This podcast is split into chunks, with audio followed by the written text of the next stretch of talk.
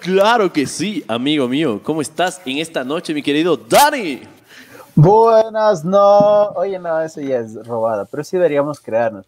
Estaba diciéndole literalmente 30 segundos antes de entrar, le estaba diciendo al Charlie que deberíamos tener un intro. Siempre digo esto, pero esta vez creo que podemos hacer un intro medio musical, así como cumbia villera o algo más ecuatoriano como un pasacalle. Pero bueno, ahí recibimos sugerencias y recibimos sus comentarios. Buenas noches, Charlie. ¿Cómo has pasado? ¿Cómo te ha ido? Tanto tiempo sin verte. Y a ustedes también. Muy bien, amigo. Súper emocionado. Un podcast más, una noche más con todos estos cracks que les apasiona la tecnología. O tal vez que son unos completos ignorantes de la tecnología, pero debido a que están en este podcast, van a aprender muchísimas cosas y espero que se diviertan en el camino también. Así que, amigo, saludemos un poquito a la people. Alejandro Ñaño, ¿cómo estás? Hernán, Alex, Diego, Black, Johan, ¿cómo están? Cracks, Christopher, Daniel, Lucas, Robert y muchos muchachos más. Gracias por conectarse. Somos pocos, pero algún día eh, seremos más, como dice el el, ¿Cómo se llama el man? El, el cariñosito, el... El cariñosito. El, man, el man, el que se hizo meme. Bueno. Bueno, es... El día de hoy hay tanto contenido como candidatos a la República del Ecuador, amigo. Candidatos presidenciales. A ver, primero, pan y circo para el pueblo, me parece eso. Acá cada uno quiere pescar a río revuelto. Y te juro que si el día de mañana decimos que nos vamos a lanzar de presidente y vicepresidente, ya eh, estaríamos siendo uno más así por poco y la gente ahí vamos a saber si pegamos o no. Si pegamos nos quedamos en la contienda y si no nos vamos y todo el mundo está ahí como tratando de pescar ríos revueltos. no sé si leíste lo, lo, que pasó con Audi solo para quedarnos un momento. Sí, sí, sí, les troleó, troleó todo el planeta. Y me encantó, me encantó. Y este canal no es de política, pilas. Pero creo que sí da iras que en una situación como la que estemos, en vez de decir, bueno, hay tanta corrupción en el gobierno, ¿por qué no nos dedicamos a trabajar? La gente coge y dice, lancémonos para presidente, mijo. Los del CNE creo que dan hasta plata para la campaña. Lancémonos, ve. De hecho que sí. De hecho que sí. no entiendo. No, no, no, no entiendo.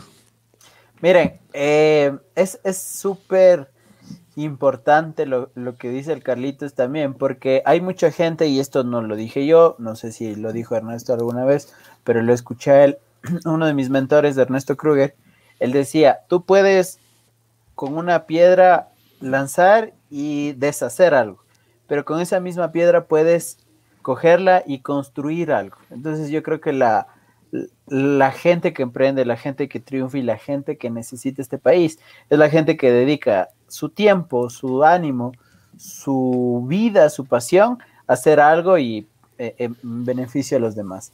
Así que ese tipo de cosas son las que necesitamos. Y claro, o sea, lamentablemente tenemos por ahí, dicen las, los líderes que, que nos merecemos. Entonces creo que sí, el mensaje aquí va a ser escarbar, escarbar mucho, leer mucho acerca de las propuestas presidenciales y no dejarnos ver o sea, la cara de pendejos un poco de años más. Entonces, eso nada más. Gracias, Daniel Black, OPS, por darte cuenta que me corté el cabello. De hecho, siempre uso gorra, pero hoy, gracias a Raimito.com. Esta noche, esta noche no está haciendo sol dentro de la casa del Dani. Entonces, no, no hacía falta la gorra, dice el Dani. Sí, cuente, o sea, la verdad que a mí me encantan las gorras. Todo el mundo que me conoce sabe que amo las gorras que tengo una colección de gorras así media interesante. Pero bueno, pues aquí. Aquí humildemente.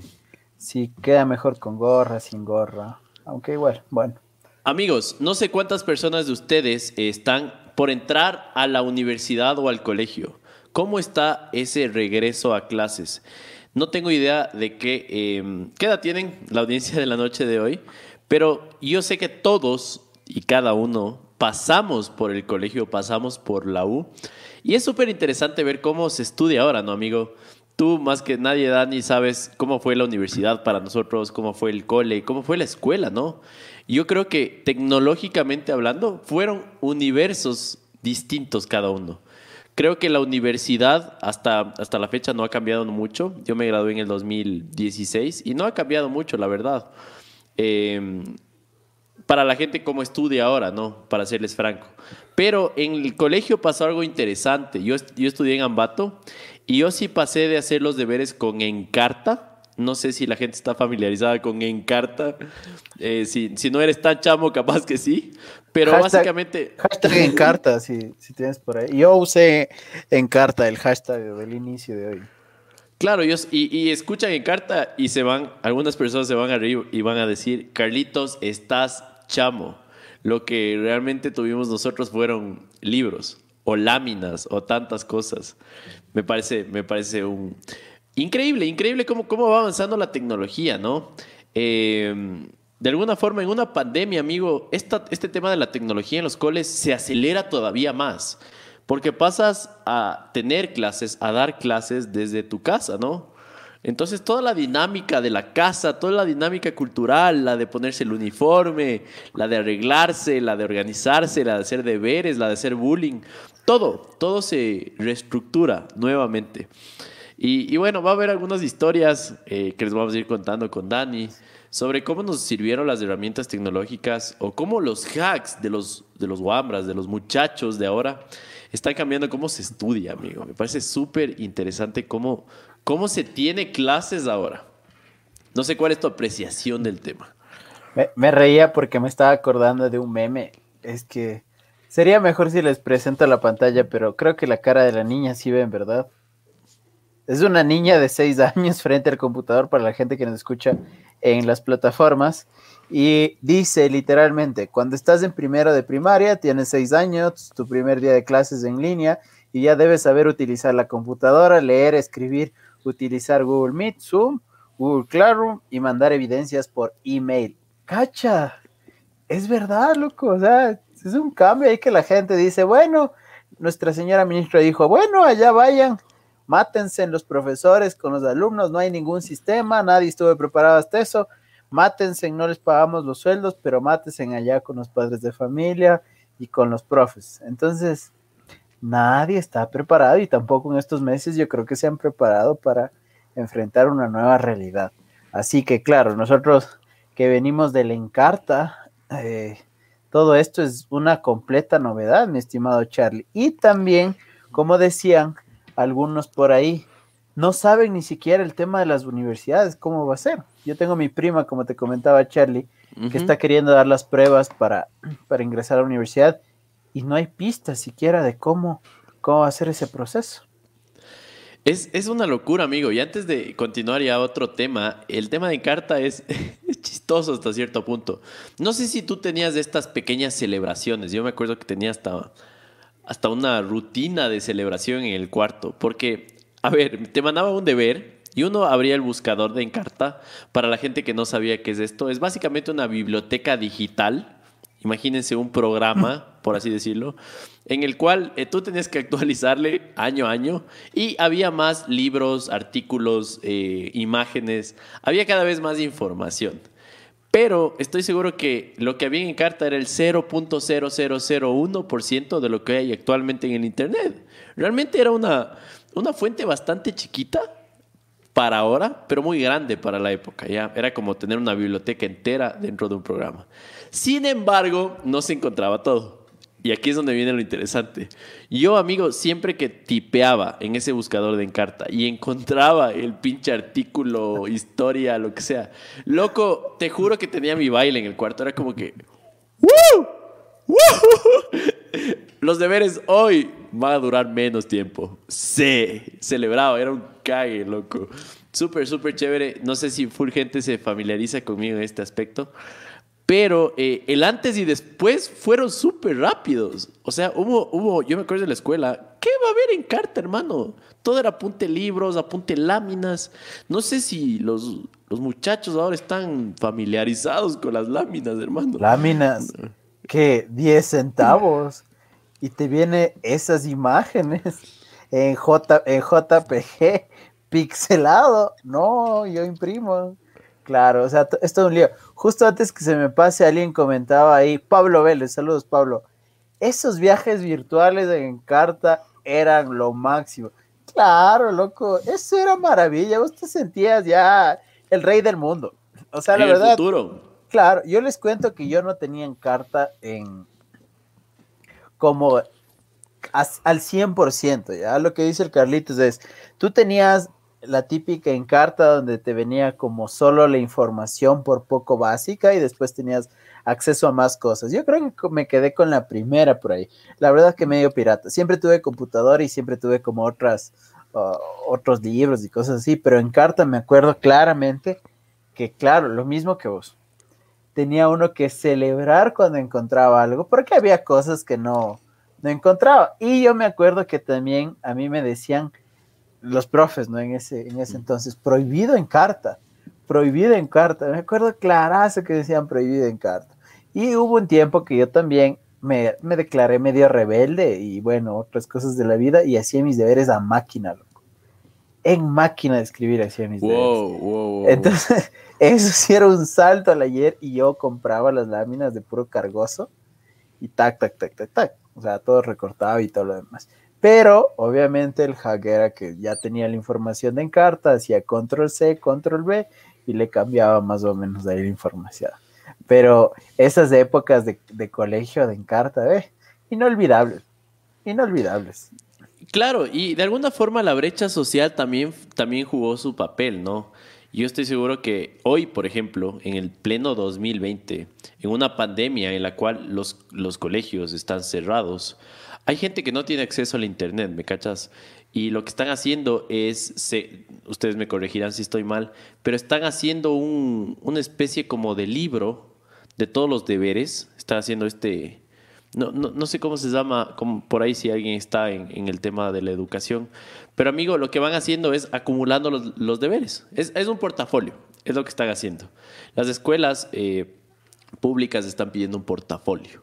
Entonces, los deberes les están mandando los padres como pueden por WhatsApp, por correo, por le piden al WhatsApp de la vecina que sí tiene datos para poder descargarse y poco a poco van van acumulando esta info, ¿no? Y tienen que entregar en cierta fecha. así es como se terminó el año y creo que me parece que se va a funcionar de la misma forma. No tengo idea cómo va a ser este, este año electivo. Pero eh, es, es, es, duro, ¿no? A veces el hecho de que podamos ver este en vivo, que ustedes puedan vernos y podamos compartir con todos ustedes, es porque nos hace eh, bastante afortunados. Estamos en un porcentaje bastante privilegiado a nivel mundial, porque aunque no lo crean, hay gente que no tiene acceso a Internet, que para mí, yo les hablo como Carlos Arezano, no sé tú, Dani, el Internet es un, es un bien básico, es tan importante para mí como el agua, como la luz, y, bueno, realmente todo lo que podemos hacer desde Morphy lo hacemos con Internet. Entonces creo que para mí un sueño eh, fascinante es darle la posibilidad a más gente que, tenga Internet. Y por eso siempre, siempre, amigo, eh, tengo el mismo ritual que cuando había el artículo que estaba buscando en Carta. Cuando me entero por ahí que Elon Musk o Mark Zuckerberg está con planes de hacerle eh, gratis al Internet, de hacerle global, de que tenga acceso cualquier persona. Te juro, amigo, celebro, celebro en, en corto ese tipo de, de noticias. No sé cuándo, cuándo vaya a pasar, pero la idea de que haya gente que esté pensando en darle Internet a todo el planeta, me emociona, amigo. Creo, creo en el mañana. Me gusta.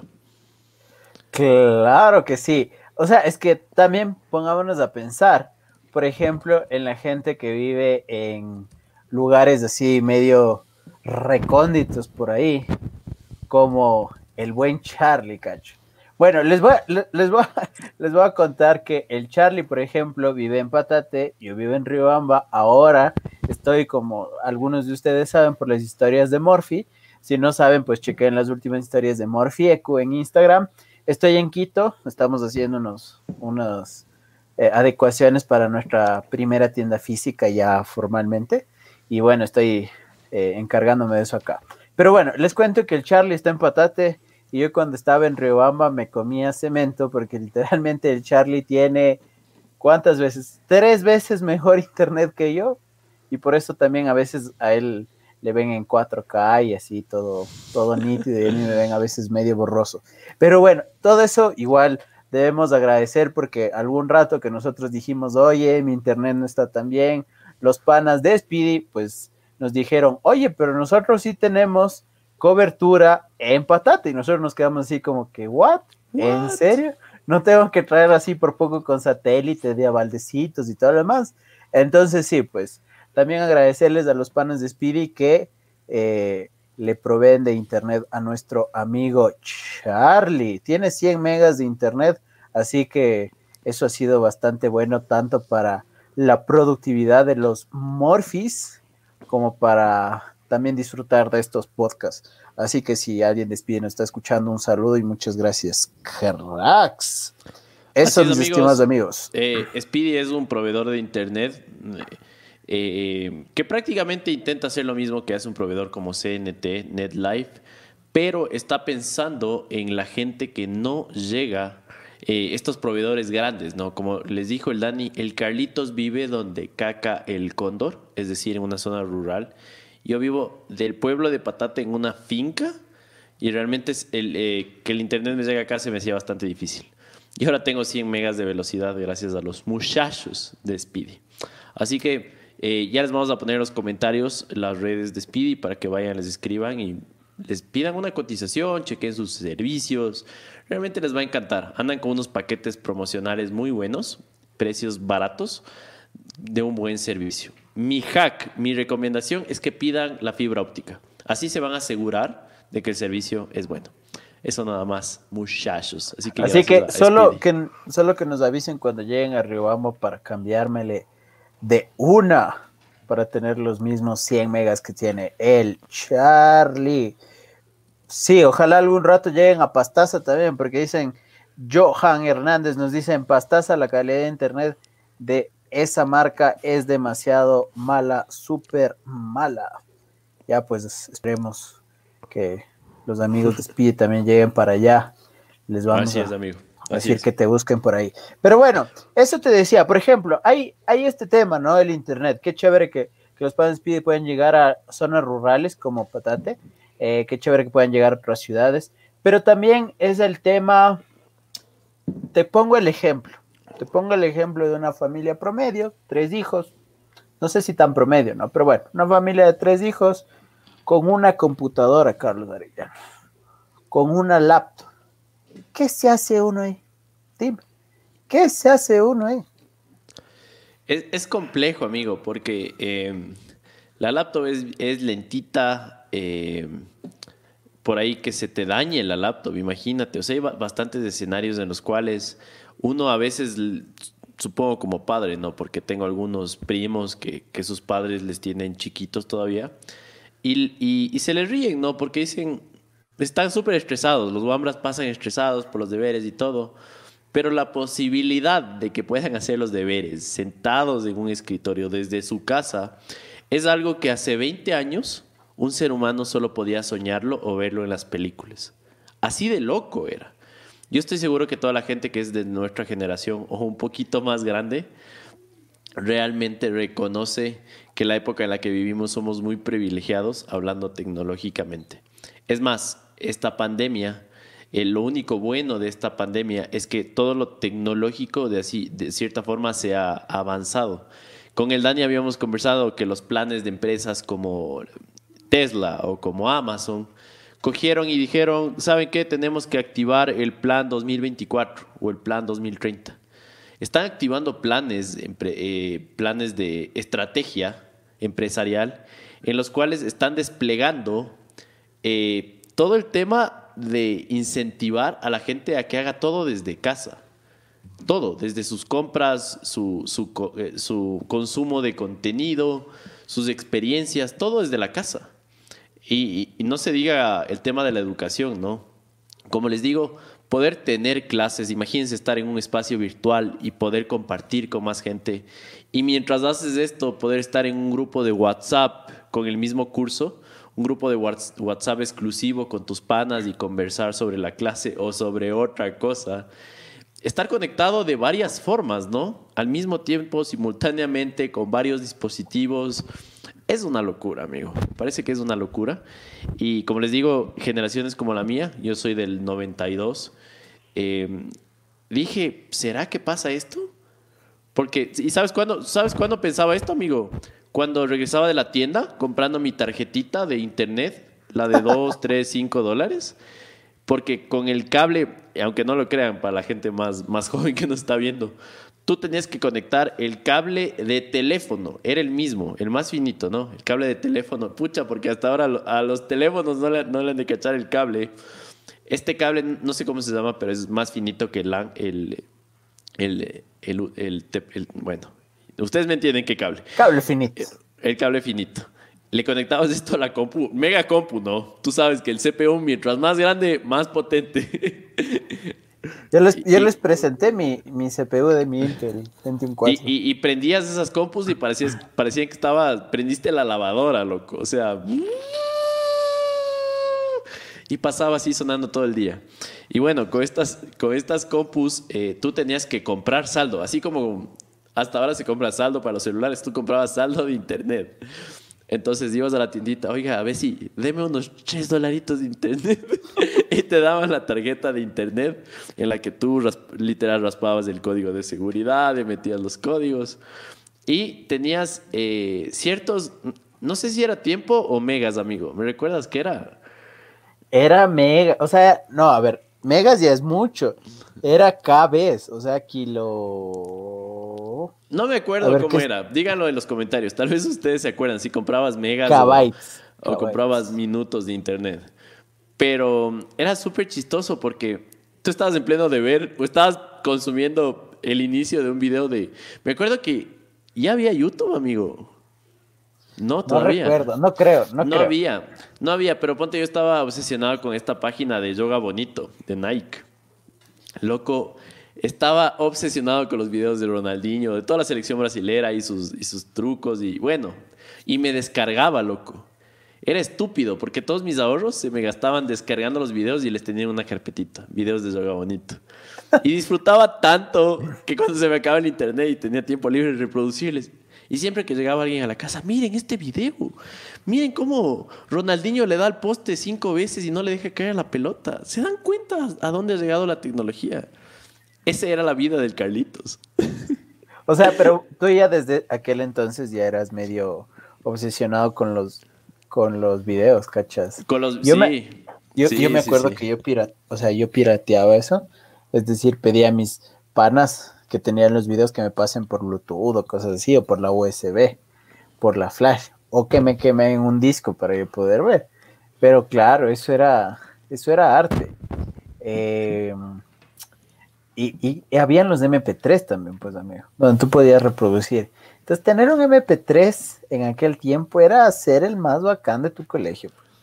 había primero. Estabas, estabas loco y estúpido. O sea, eras del estrato superior, eras un semidios con un prestigio indescriptible, así. Claro, era una locura. ¿Y te acuerdas cómo, cómo te descargabas la música, amigo? Porque pasaron tantas cosas, loco, fue fascinante. Cada año había algo nuevo y, los cambios de la tecnología eran, eran a pasos agigantados, ¿no? Yo me acuerdo que de chamo todavía se escuchaban los Walkman, los de cassette. Y luego empezaron los Disman con una fuerza y el Disman, que era este dispositivo portátil para reproducir CDs, CDs de música, que tenían no más de 20 canciones al inicio. Y por ahí hubo una innovación increíble en el tema de compresión y ¡boom! 200 canciones, ¿no?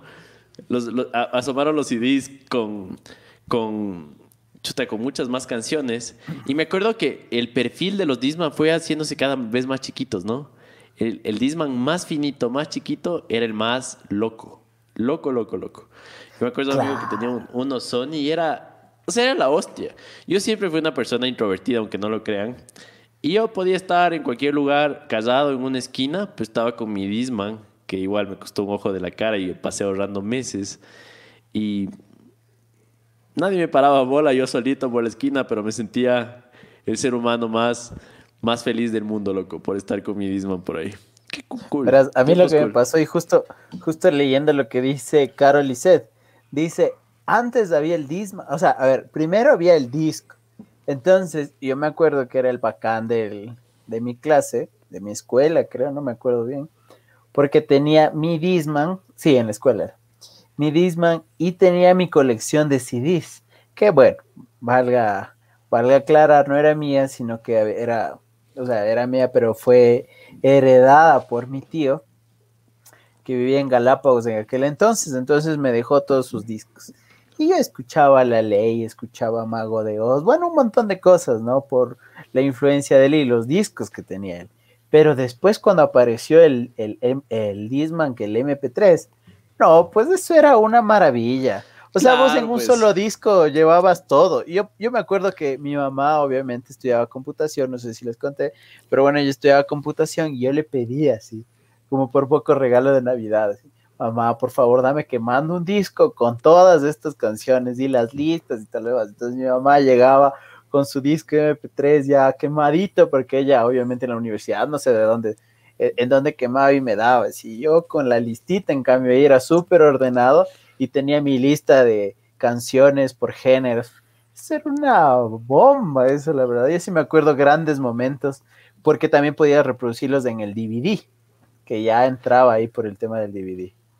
Claro, era un... solo, para terminar, habían estos CDs grandotes y después, no sé, no sé si ustedes tenían una calle en Ambato, en Riobamba era la 10 de agosto y la, la Guayaquil.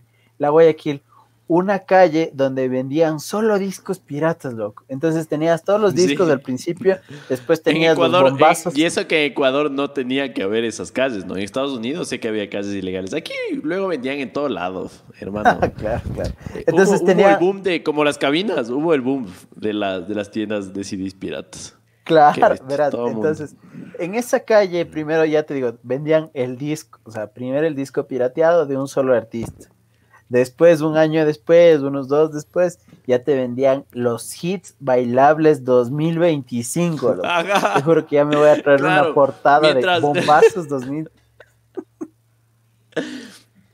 más, mientras más luchas había, más, más alto era el año. Ya. Claro, los, hits 2030 era pornografía, amigo.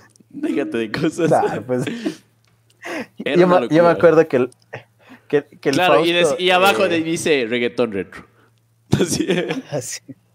Sí, Unos vallenatos por ahí. Yo me acuerdo que el Fausto Miño, el Fausto Miño, que aquí tuvimos la oportunidad de conocerle y tenerle eh, en, la anterior, en la anterior casa, él nos decía eh, y comentaba en una entrevista que él tenía una portada de un disco pirata que era mejor y que le gustó más que su disco original, loco. Entonces que literalmente se compró el disco solo para decirle que esa sea la portada porque esa le gustaba más, esa foto y todo lo demás. Hay, hay un lío, pero ya te digo, esa, esa transición, me cachas, del disco normal al disco MP3 a los discos chiquitos y después hay un salto al USB, loco. Y en ese salto al USB, de seguro también te acordarás que ya habían los MP3, que eran estos, no sé cuál, cuál llegaste a tener, pero bueno, eh, hay que reconocer que fue el tema del boom del iPod también, ¿no? Claro, el iPod MP3 el buen, el, buen, el buen Alejandro Tech debe, debe acordarse con mucha nostalgia de esa época, pero ahí es donde Apple empezó a tener notoriedad, ¿no? En un, en un mercado latino, porque uno soñaba con el iPod, sin importar el estrato social que tengas, y cualquier generación de iPod que hayas visto fue como que, loco, yo quiero eso. ¿Qué? Gigas, gigas de memoria. Yo me acuerdo que sustancialmente los iPods siempre tenían más memoria que, los MP3. Y por ahí siempre ves a alguien con algún iPod, algún aniñado. Yo veía en, las fiestas a alguien que tenía su billete y compraba de una el iPod. Y loco, le veía cómo scrolleaba con el circulito. Porque era. Loco, yo. Y, sonaba. y era tan satisfactorio ver eso. Alguna vez me prestaron, loco, digo, qué loco. Yo pasé horas, loco, scrolleando y digo, e, es, que es increíble. El man que hizo esto está, está demente, ¿me cachas? Eh, nunca me voy a olvidar esa sensación de coger un iPod y de ver cómo poco a poco se fueron haciendo más delgaditos, aumentando la memoria, agregando hasta juegos en la interfaz, porque me acuerdo que llegaron a tener juegos. Eh, y bueno, uno siempre por la izquierda, ¿no? Lamentablemente nunca hubo esta cultura en Ecuador. Yo estoy seguro que el Chuta, inclusive el 1% de la gente que tenía iPod compraba las canciones. Yo, yo tengo un conocido que las compraba. Me parece ahora raro, ¿no? Porque los ecuatorianos pasamos de piratear toda la música a algunos pagar una suscripción de Spotify, por ejemplo. Algunos.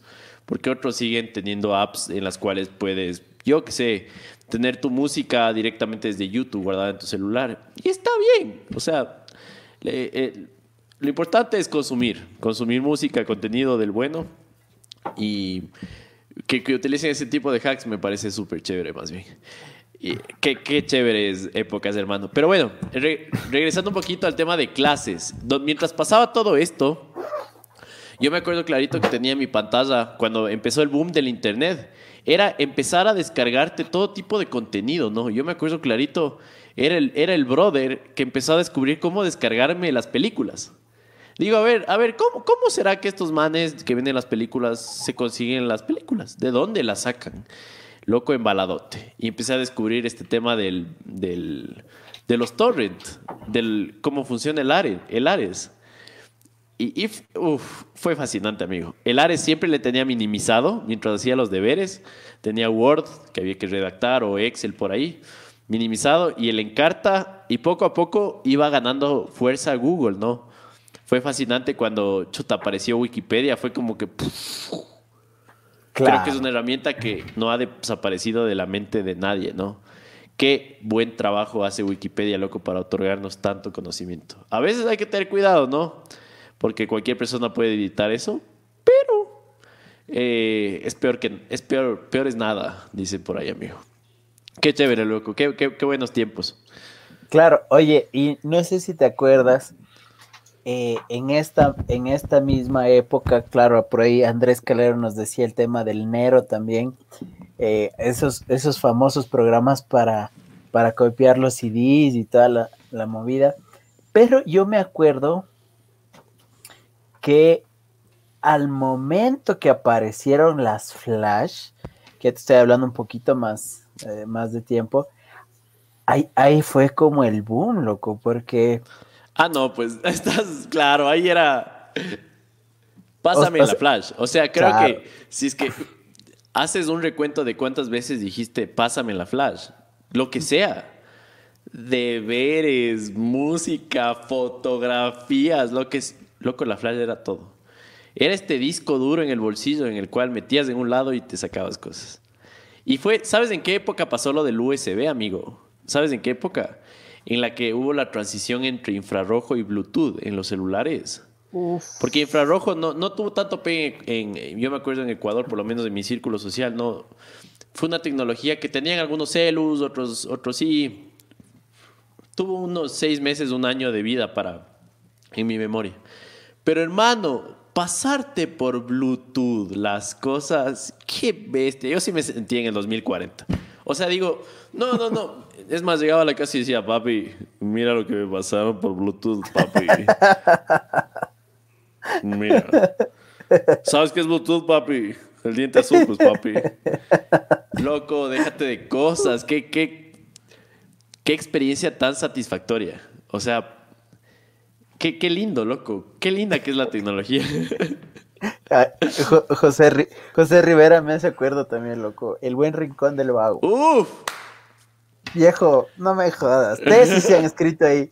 Tesis. Monografías, igual monografías. Yo me acuerdo que tenía tres. El rincón del vago, monografías, tareas fáciles, alguna cosa así. Se llamaba. Y ojo que en nuestra época, como no había fuerza de YouTube, ¿Qué va a haber un youtuber, profe, que te enseñe a las clases? Ahora es que, por ahí me enteré que el, porque sé quién es Julio Profe, la rompe para... Yo, yo escucho que full chamos le siguen a Julio Profe para entender un montón de cosas, loco. Es el referente, ¿no? Porque ahora hay profes de universidad, de, de todo un poco en YouTube, que te enseñan de maravilla, inclusive mejor que muchos profes las clases, ¿no? Así que pilas, profes, ¿para cuándo ¿Para cuándo su canal de YouTube, profes? Claro, justo, justo nos dicen también el tema de, claro, tener una flash de 4 gigabytes era loco, pues. O sea, tú ya eras del bacán, o sea, no eras del bacán, eras del más bacán de toda tu clase cuando tenías, llegabas con una flash y decía ahí 4 gigabytes, 8 gigabytes, Y cuando llegabas con una cosita así súper chiquita, cuando ya empezaron a salir las memories. El que tenía la memory más linda era el más bacán, también. Claro, O sea, y la más despertabas chiquita admiración. Y, y yo me acuerdo con la fuerza que entró esta marca, Kingston, no sé si se acuerdan. Pero entra claro. con fuerza esta marca y entra la piratería con fuerza, ¿no? Por ahí pasaron un par de años de, de USBs originales, de flash memories, y entraron con fuerza las, las falsetas que se quemaban, eran igualitas. Bueno, la pirate- piratería es de Ecuador en su máximo esplendor, ¿no? Y, y supongo que la mayoría de, de países latinos deben haber pasado por esta experiencia. Amigo, y quería ponerles en perspectiva el tema del almacenamiento de una forma un poco más gráfica y chévere.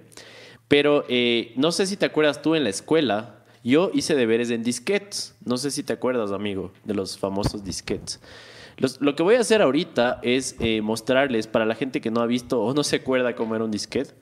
Les voy a, les voy a mostrar porque me parece súper chévere recordarlo de una forma un poco más visual. Vamos, vamos a ver. Ahí estamos. Solo como, como dato, creo que mi primera flash fue de 512 megabytes, loco. Ahora que me acuerdo.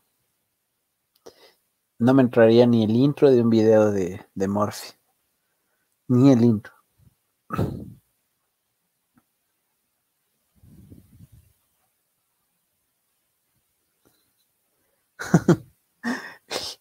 Daniel dice, a mí me robaron como 5 flash memories de un gigabyte. A mí también, a mí también. La típica, vos te ibas a imprimir en algún lado y chaolín.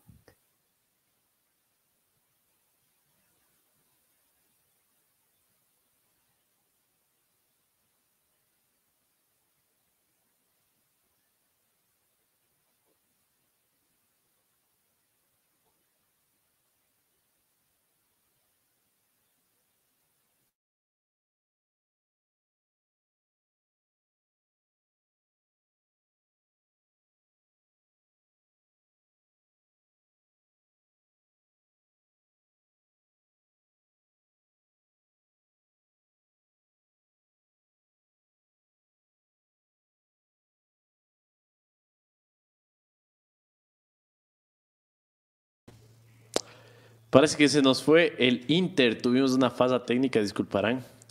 Pero estamos de regreso. ¿Me escuchas, Donny? Claro que sí, ahora sí te escucho. Creo que fue el mío, mil disculpas. Sí, amigo, parece que tuviste un fracaso por ahí. A ver, les iba a compartir eh, el disquete, ¿no? Nos quedamos en la parte más importante de este podcast, recordando viejos tiempos y, y contándoles hacia dónde va todo esto, ¿no?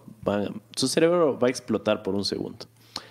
Vamos a compartir la pantalla, amigo mío, porque esto es, es bueno. Bueno, ahorita eh, confirmen para confirmar, están viendo eh, una pantalla de- llena de cuadros, de disquetes. Sí, sí, sí, sí. Estamos viendo de todos los colores. Oye, eso no me acordaba. Yo Que nunca vi disquetes de otros colores. Yo me acuerdo que máximo se compraba un disquete y, y el que tenía chance podía comprar estos, estos de acá, ¿no? Yo me acuerdo igual que jugaba por ahí el Age of Empires. No sé si la gente se acuerda de este juego, juego de estrategia bastante bonito.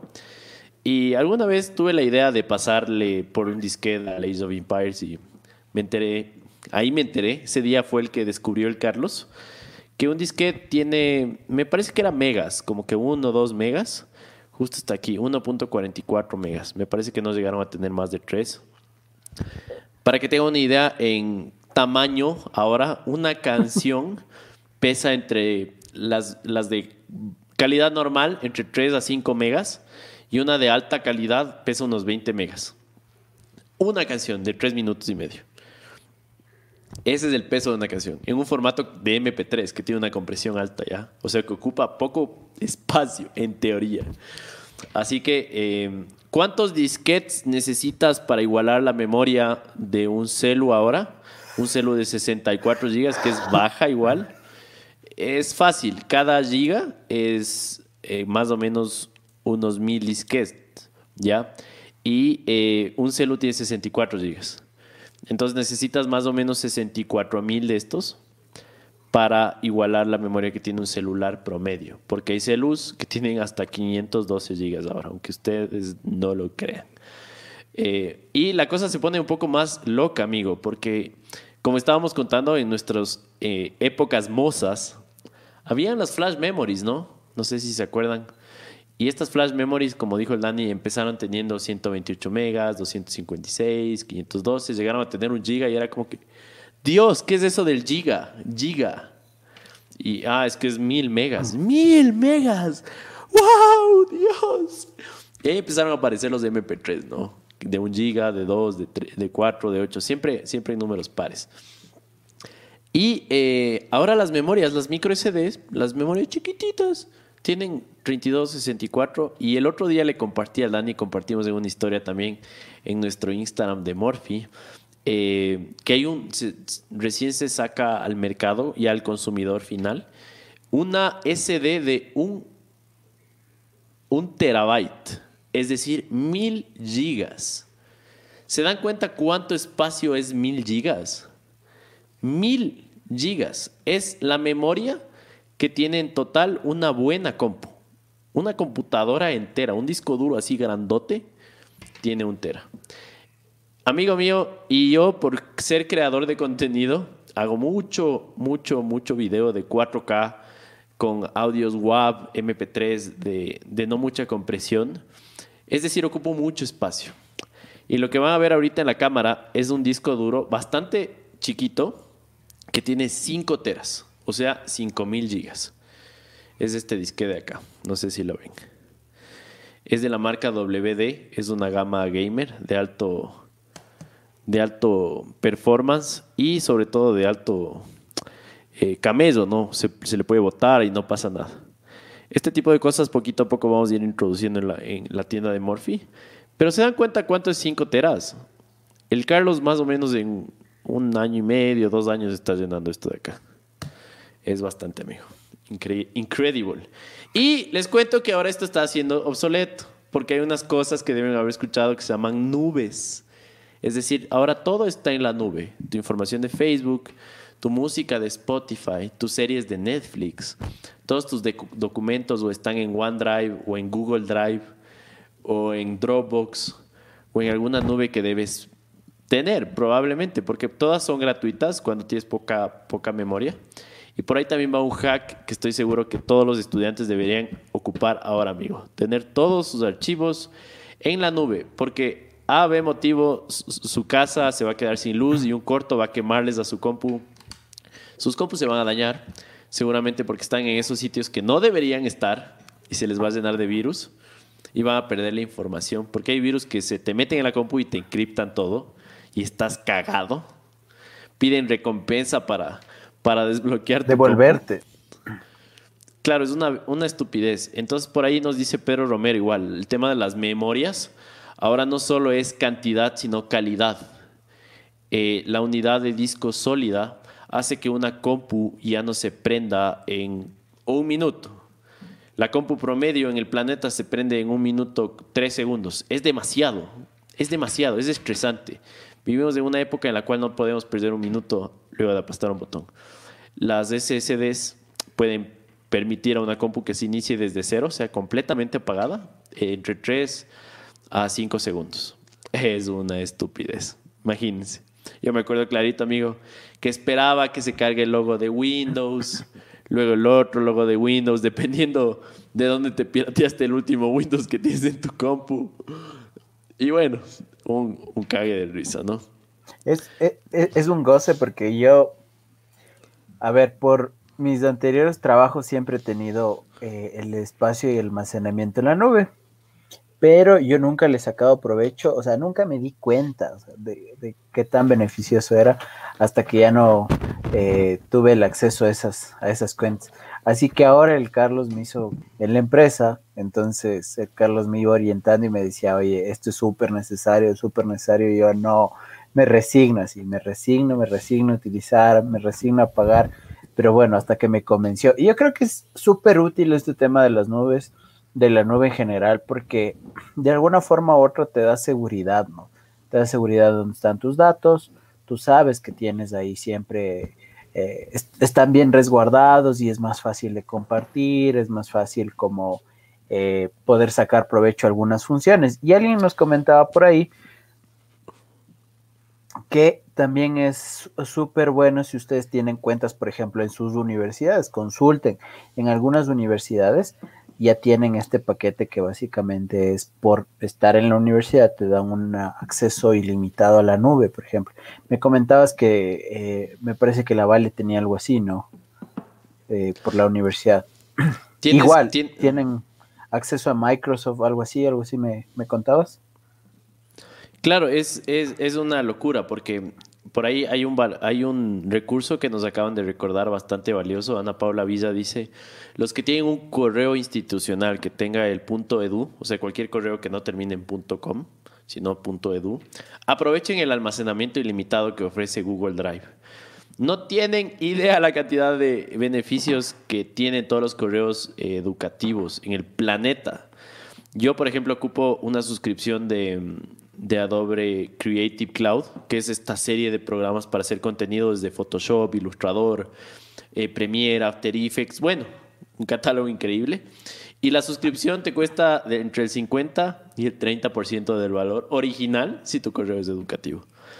Entonces es, es, fascinante. Por ahí Ana Paula nos menciona que el Google Drive es ilimitado el almacenamiento, ¿no? Me parece fascinante. Así que pilas con esto.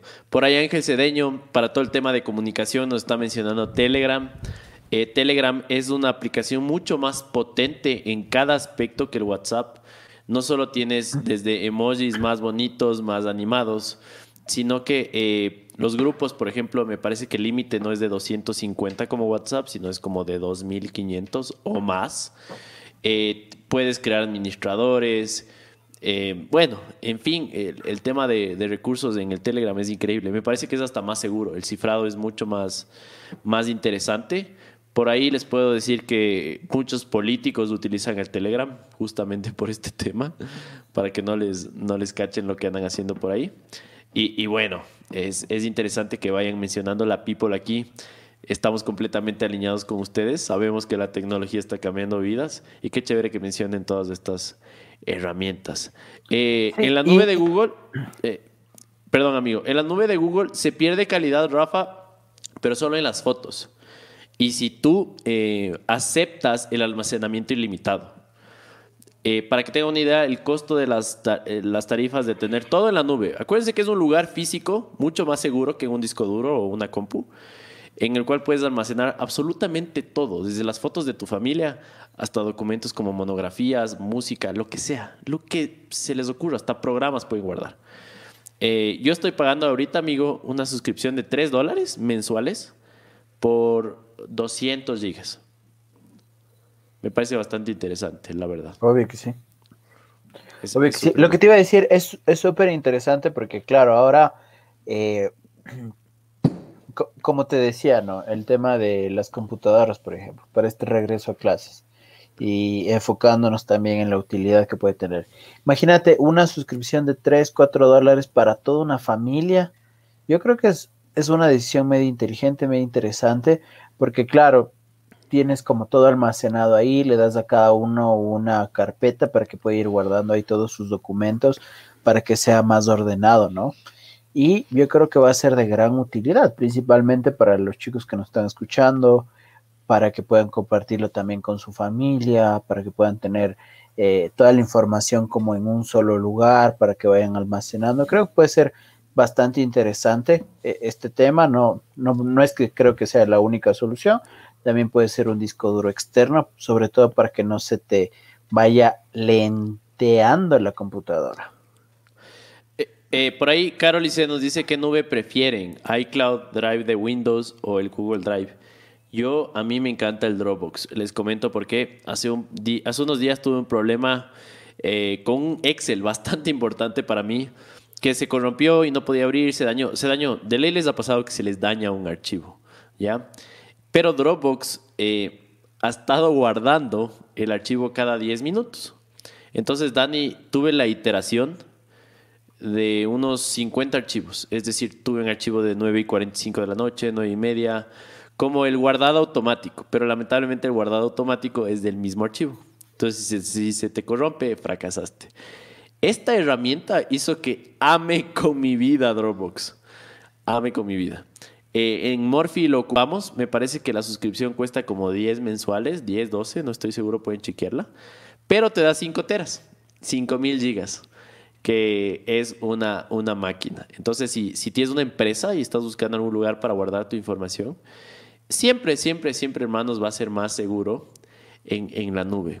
Acuérdense que por ahí de ley les ha tocado ir al registro civil y han estado con la experiencia de, ah, se mojó su archivo, se quemó o no asoma su partida de nacimiento.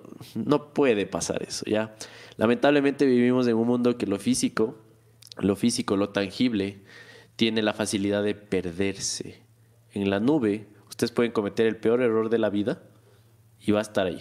Así que, consejo sano, busquen un servicio de nube, que se queme su compu, se queme lo que sea, se dañe, les roben, ustedes van a tener toda su información en un lugar que no depende de sus decisiones. Pilas. Oye, y aparte, aparte de esto que ya hemos hablado del tema del almacenamiento, ¿qué otra cosa más crees que ha cambiado eh, de cuando nosotros estudiábamos, por ejemplo, en el, en el colegio ahora? Sobre todo en este contexto de home school. O sea, ahora la gente va a tener que sí o sí estudiar en casa. Muchos le hacían el bullying a la, a la universidad de allá de Loja porque tenía esta, esta modalidad y decían que no aprendían todo lo demás, pero ahora resulta que... La, deben estar rompiendo, ¿ah? porque los manes lo, han estado probando durante años. Exactamente, los manes están dando consultorías a otras universidades para hacer eso. Entonces, yo... Ups. es, medio loco. ¿Alguna, alguna, ¿Alguna universidad que te suene? Sí, por ahí. es, medio interesante porque yo siempre le, le aposté a este sistema. Tuve la, fortuna de trabajar algunos años en, en una universidad acá y siempre, siempre, siempre decía, ese es el camino. Lo presencial, no. Vamos al online. Hagamos esto online y por ahí ahora me, ahora me deben estar dando la razón. Pero bueno, eso, eso, ¿qué otra, qué otro tipo de herramientas tú? Eso te decía, como ¿Sabes que en, comparación. Tengo, tengo mucha curiosidad por el, trabajo en grupo, ¿no? Yo me acuerdo clarito que eh, empezaron estas tendencias cuando empecé el colegio, de que la integración entre los alumnos es súper importante y la colaboración, debemos vivir en un mundo colaborativo en el cual eh, los líderes compartan su conocimiento, sus experiencias. En general, trabajo en equipo por los ojos, todos los profes. Entonces, siempre trataban de tratar de que hagamos tareas conjuntas, sea en la casa, sea en las clases y sea en todo lado. Tengo full curiosidad de cómo les está yendo en, desde el homeschooling a todas las personas que están trabajando en grupos, ¿no? Por ahí eh, manejan la agenda por un grupo de WhatsApp, de Telegram, se conectan por un Zoomsazo o un, un ¿cómo se llama el Teams? El, Meet. El Meet. Eh, bueno, hay tantas aplicaciones. El, compañero que nunca hace nada, el que hace los sándwiches, el que da la plata para los sándwiches, porque yo me acuerdo clarito que tanto en el cole como en la U, eras cuatro, eras cinco, y mientras más eras en los grupos, más gente había que no hacía nada. Era, es la ley de la vida, ¿no? Siempre va a haber el man que, el líder, que empuja a todos a que hagan, no empuja, sino inspira. Y va a estar también el man que se enoja y dice, si no haces vos, hago yo, porque hay que ser responsables. Y está todo el resto, ¿no? El resto que por ahí algunas, alguna chica o algún chico se preocupa por darles de comer a todos. Y los otros sí. Había que hacer eso. Es en serio. Estoy seguro que esos perfiles no, no han cambiado hasta ahora, ¿no? Entonces me parece súper, súper chévere. Eh, ¿cómo, ¿Cómo se estará manejando? ¿Cuáles son, son, tus expectativas, tus comentarios? Igual si hay alguien por ahí que nos comente cómo, cómo se está manejando la parte de ahí. Tú, Dani, ¿qué dices? O sea, es, medio interesante todo este tema porque de alguna forma u otra te da otra como perspectiva de las cosas, ¿no? Entonces sí, tengo, tengo mis dudas de cómo va a funcionar este año porque ya es todo un año completo, ¿me cachas? No es como antes que solo eran unos meses, unos meses por ahí. Entonces tengo mi, tengo como mis, mis dudas, mis deseos de, de ver cómo va a funcionar todo. La verdad que estoy medio escéptico ante eso. No sé tú qué, qué le ves de bueno, qué le ves de malo. Claro, ¿sabes qué le veo de malo? Que así por, por cada innovación que hay en este mundo tan, tan precioso que es la tecnología, cada cosa buena, productiva, proactiva que, que se cree en este mundo, hay un avance igual de importante en el tema eh, izquierdoso de piratería, de evadir lo correcto, por así decirlo. Estoy seguro que muchos estudiantes deben haber hackeado hace rato cómo estar en clases sin estar en clases, o sea, cómo aparentar estar en clases, cómo poder seguir durmiendo mientras estás aparentemente frente a tu pantalla, yo que sé, con una grabación, tantas cosas, amigo, que se pueden hacer. Y eh, de alguna forma es más difícil todavía validar el trabajo en grupo, porque ¿qué, qué onda con el, con el man? Antes por lo menos debías llegar a un lugar y toparte con las personas. Y literalmente si no estabas ahí a nada, pero ahora es como que 10 de la noche, creo que hoy tenía una reunión así. Y ya muere ahí. ¿Cómo es la cosa? Tengo bastante curiosidad en ese tema. Claro, lo que eh, tú decías, el, tema del, del desarrollar el... Ahí se me va la, palabra, pero mi, nombre, mi novia siempre lo dice, es el tema del, del trabajo en equipo, del estar en comunidad. Eh, no recuerdo bien el, cuál era el nombre, pero básicamente te da el como un contexto, ¿no? El contexto social, el estar relacionado con otras personas. Entonces, ese tipo de cosas sí se pierden en un contexto online, ¿no? Entonces, yo creo que también eso va a ser un reto, un reto para, para todas las, eh, para todos los padres de familia, para todas las instituciones educativas, ¿no? Entonces, creo que hay muchas cosas que, que por ahí todavía nos hacen falta desarrollar, pero qué bueno que las podamos ir eh, pivoteando, ¿no? Porque creo que va a ser mm, literalmente nuestra nueva realidad, entonces vamos a tener que irnos eh, acostumbrando, acostumbrando. Claro, yo estuve en un sistema educativo, amigo, que se llama Bachillerato Internacional. No sé si están familiarizados con esto, pero básicamente es un, es un estándar educativo mundial en el cual te sometes a, se supone que un nivel superior al bachillerato nacional. El nivel de complejidad, de empatía, de, bueno, de un montón de valores, de recursos, es mucho más complejo que el bachillerato nacional. Yo me acuerdo clarito, Dani, que como el mismo examen era a nivel mundial, eh, dabas una hora a nivel mundial y por así decirlo, tú no podías... Eh, era imposible que des a otra hora, ¿me entiendes? O sea, si estabas enfermo debido a muerte, tenías que dar ese rato la, la prueba, porque había la probabilidad de que se filtre información de las preguntas.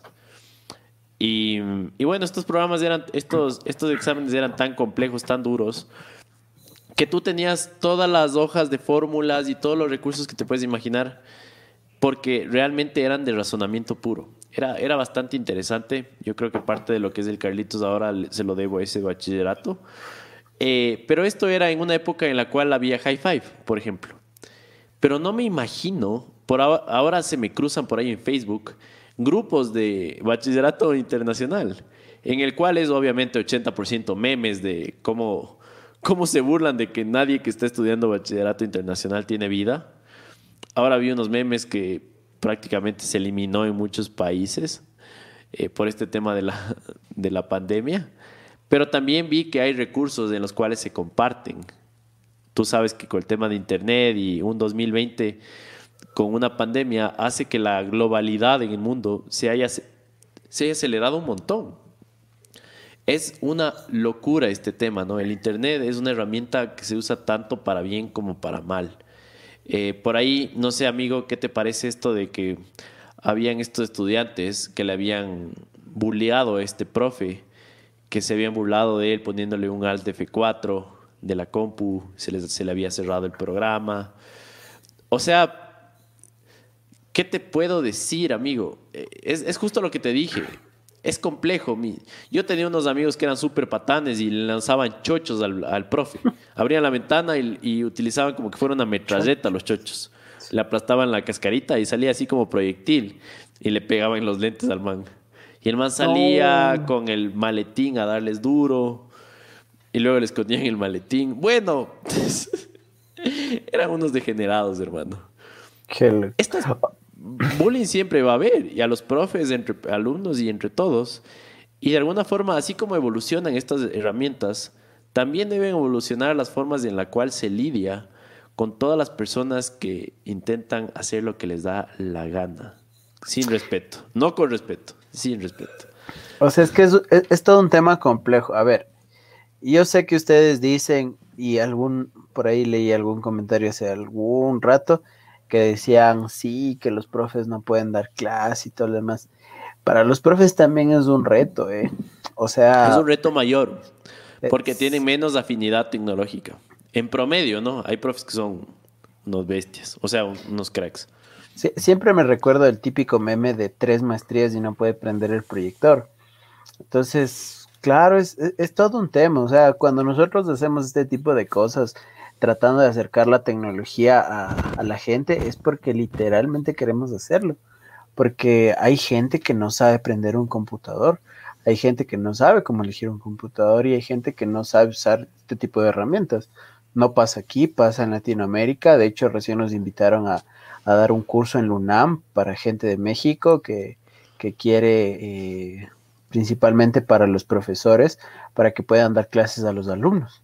Entonces, claro, no es una realidad solo local, es una realidad más bien a nivel LATAM, pero, pero que sí nos da mucha, o sea, nos da mucho que pensar. Entonces, yo no les culpo solamente a los profesores. No hay una capacitación para ellos sobre este tipo de temas. Nosotros, justo el, el anterior año, con, cuando yo trabajaba, lo que me enfoqué fue precisamente en capacitar a los profesores en uso de herramientas tecnológicas sin saber que esto iba a pasar, ¿no? Pero obviamente sabiendo las megatendencias que se venían, que es la educación online, qué bueno que ahora lo, lo puedan hacer, hasta ahora me escriben a agradecerme, pero este tipo de cosas yo creo que sí, sí debe venir como de, de arriba, ¿no? Es decir, unas orientaciones para capacitar. Y por otro lado, claro, eh, es difícil, o sea, tú tienes un profe que ha venido dando 10 años clases presenciales y ahora le saltas al mundo virtual. Complicado, loco, o sea, complicado. Yo también me saco el sombrero de los profes. Los profes son los más pagados, los más mal pagados aquí en este país. Son los que más como que trabajo tratan de dar al otro. Entonces, por eso hemos hecho un montón de, de esfuerzos por también ayudarles, ¿no? Pero primero yo me pongo en lugar de los profes, ¿no? Que hay que reconocerle su, su trabajo abnegado por, por nuestro país. Claro, como dices tú, amigo, eh, la pandemia lo que ha hecho es exponer realidades, ¿no? Y, las, y las son, expuestas en el Internet, con un video viral, con alguna noticia. Pero eh, profe que no se actualiza, por así decirlo, pierde este apalancamiento, pierde, pierde liderazgo, pierde hasta cierto punto el respeto por sus alumnos. Porque el, el, respeto, amigo, no se exige, se gana. No sé si te, te ha pasado eso, pero yo, yo, tenía profes en el cole que el rato que él entraba, todo el mundo se callaba y hacía silencio.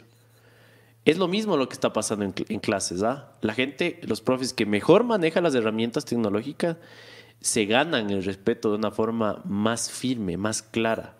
Entonces, que quede claro esto, ¿no? Sí es verdad que hay guambras que son unos completos irrespetuosos, es la realidad. Pero esos mismos Wambras también están en, de forma presencial, han estado durante años. Y si en una época pasada se les gritaba, se les llamaba a los papás, eh, en una época un poco más antepasada se les daba reglazos o se les maltrataba físicamente, que era algo súper normal en la época y ahora es un crimen. Ahora hay que adaptarse, ¿ya? Y créanme que hay herramientas tecnológicas que se les puede que se, con las que se pueden enderezar ciertos comportamientos antiéticos, ¿no? Y, y, es, y es lo que deben estudiar. Para mí es el deber de un profesor. Por ahí hicimos un video en el cual exponemos eh, siete herramientas que podrían cambiar la vida de un profe, ¿no? Yo creo firmemente que, amigo, con las herramientas correctas, no solo puedes enderezar a estudiantes eh, depravados, sino estaba buscando la palabra correcta. El tío Charlie y sus, sus palabras. Sino que eh, puedes inspirar, puedes llegar, puedes conectar con más fuerza, con más profundidad eh, con los estudiantes que realmente quieren estar en la clase. ¿Me cachas? Sí, me estaba, me estaba riendo porque Camilo Huestán dice algo clarísimo. Dice, antes el profe pedía que ya no hable en las clases, ahora piden que alguien hable. Claro, así como que, ¿entendieron? Sí. Les prende los micrófonos. Es que eso te digo. A ver, el hecho de que nadie responde en clases es porque su voz, sea por Zoom, sea por Meet, sea por Teams, por donde sea, no está llegando a la gente. Y no es que no está llegando porque el parlante del Wambra no funciona bien, sino que no está llegando porque la forma de educar presencial tiene que innovar, tiene que adaptarse a la forma virtual. Acuérdense que los seres humanos de carne y hueso, en una clase presencial, lo único que tenemos es un pizarrón y nuestra voz hasta cierto punto. Pero no tienen idea la cantidad de programas en la cual la computadora puede casi descuartizarse para hacerle dinámica a la clase. No, o sea, no, no, ustedes no calculan. Hay pizarrones eh, que parecen del 2040, en que puedes hacer maravillas. Eh, hay pizarras igual interactivas con los estudiantes. Hay, hay una aplicación que se llama Classcraft, que nos encanta con Dani, la cual utiliza un nivel de gamificación bastante alto. Gamificar es básicamente educar con, con, alegría, con, como que fuera un videojuego, ¿ya? Entonces, en vez de darles notas o, o incentivar a los alumnos, les das poderes, les das recursos eh, privilegiados a ciertos estudiantes, les haces que suban de nivel, cosas que los estudiantes están acostumbrados a, consumir todos los días, ¿no? Con los videojuegos que, que juegan. Entonces es, es por ahí el camino, es fascinante, pero deben explorar. Así como un profe fue a educarse 5, 6, 10 años a una institución, ahora hay que abrir YouTube y ponerse como loco a consumir, contenido. Nosotros nos inspiramos en un canal de una chica, no me acuerdo cómo se llama, Dani, sería chévere que me, que me des buscando, porfa. Eh, en el cual ella lo único que hace y se dedica es a compartir herramientas para profesores. Es una locura lo que ella tiene para ofrecer al mundo. Y es ese tipo de personas a las que deberíamos consumir, ¿no? Apunte videos porque es la manera más fácil eh, de entender cualquier cosa. Educarnos, educarnos con estas herramientas. Por ahí otra, otra um, herramienta, Dani, se llama Genially. Tú creo que cachas un poquito más de esta me parece súper, súper chévere lo que hace Genially, pero básicamente es eh, hacer presentaciones mucho más dinámicas que un PowerPoint, inclusive más que un Prezi, si es que están familiarizados con, con esto, pero realmente son cool, o sea, unas presentaciones que ustedes se quedan locos, o sea, solo por curiosidad te quedas viendo la pantalla como, ah, qué bonito los, los alumnos.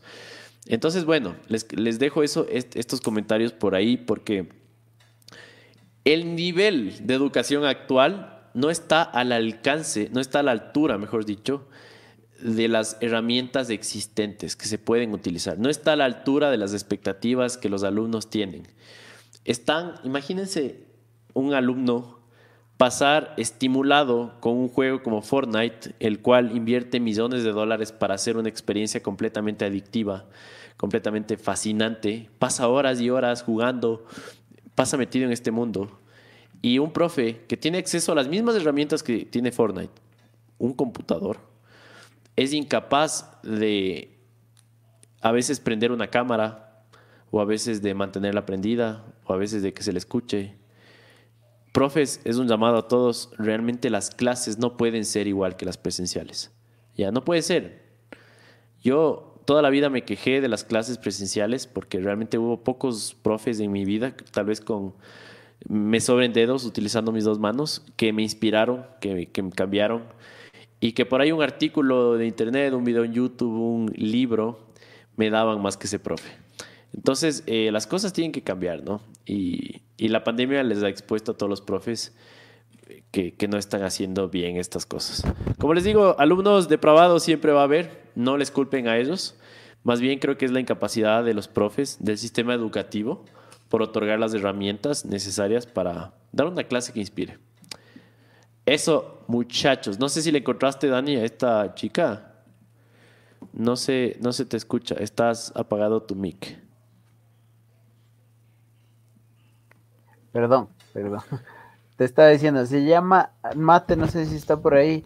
Yo lo pongo. Eh, se llama Roxana Falasco. Les voy a poner el, el enlace de, de, de esta chica en los comentarios para que la chequen. Pero bueno, es una locura. Es, es muy Y, para, y también la gente para que le gusta la historia, otro canal que, que tiene buen contenido es La Cuna de Alicarnazo también.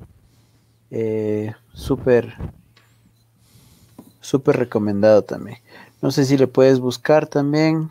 ¿Cómo se llama? Se llama La Cuna de Ali Carnazo con H. Ali Camazo, perdón. Ali. No, Ali Carnazo. Carnazo, sí, está bien. Ali Carnazo. Ahí está. Perfecto, aquí está el otro canal. Les voy a, les voy a copiar el enlace igual para que lo, lo, lo chequen. Sí, puede ser que por ahí tengan un familiar profe, sean ustedes mismos profes, tengan profes que por ahí necesiten esta info. Y yo les voy a poner otro Pásanos. amigo que me encanta. Es, es hecho por Platzi, esta, esta plataforma que, que igual está rompiendo en el tema de educación. Un poco más adulta, más profesional, pero igual de interesante. Eh, es muy, muy buena. Ahí les dejo. Para que lo chequen, lo chequen, lo chequen. Eso, amigo. Bastante interesante, ¿no? Eh, vamos a una hora 11 de podcast, creo que hemos tocado bastantes temas. Yo tengo nostalgia de todas las cosas que se dieron cuando era chamo, eh, pero el mundo ha cambiado, ha cambiado demasiado para lo que el cerebro humano a veces puede comprender, pero no existe otra forma que estar al día. Y para eso les aconsejo consumir mucho contenido. Espero que este podcast les haya traído valor. Todavía no nos vamos, más bien solo estamos puntualizando dónde estuvo el planeta en nuestra época. Eh, estuvo en un lugar mucho menos tecnológico cuando mis padres estudiaron en el cole, cuando mis abuelos. Ahí sí eh, habían algunos dichos un poco trágicos, ¿no? Un poco dramáticos de, de cómo se educaba. No sé si se te viene alguno a la mente, amigo.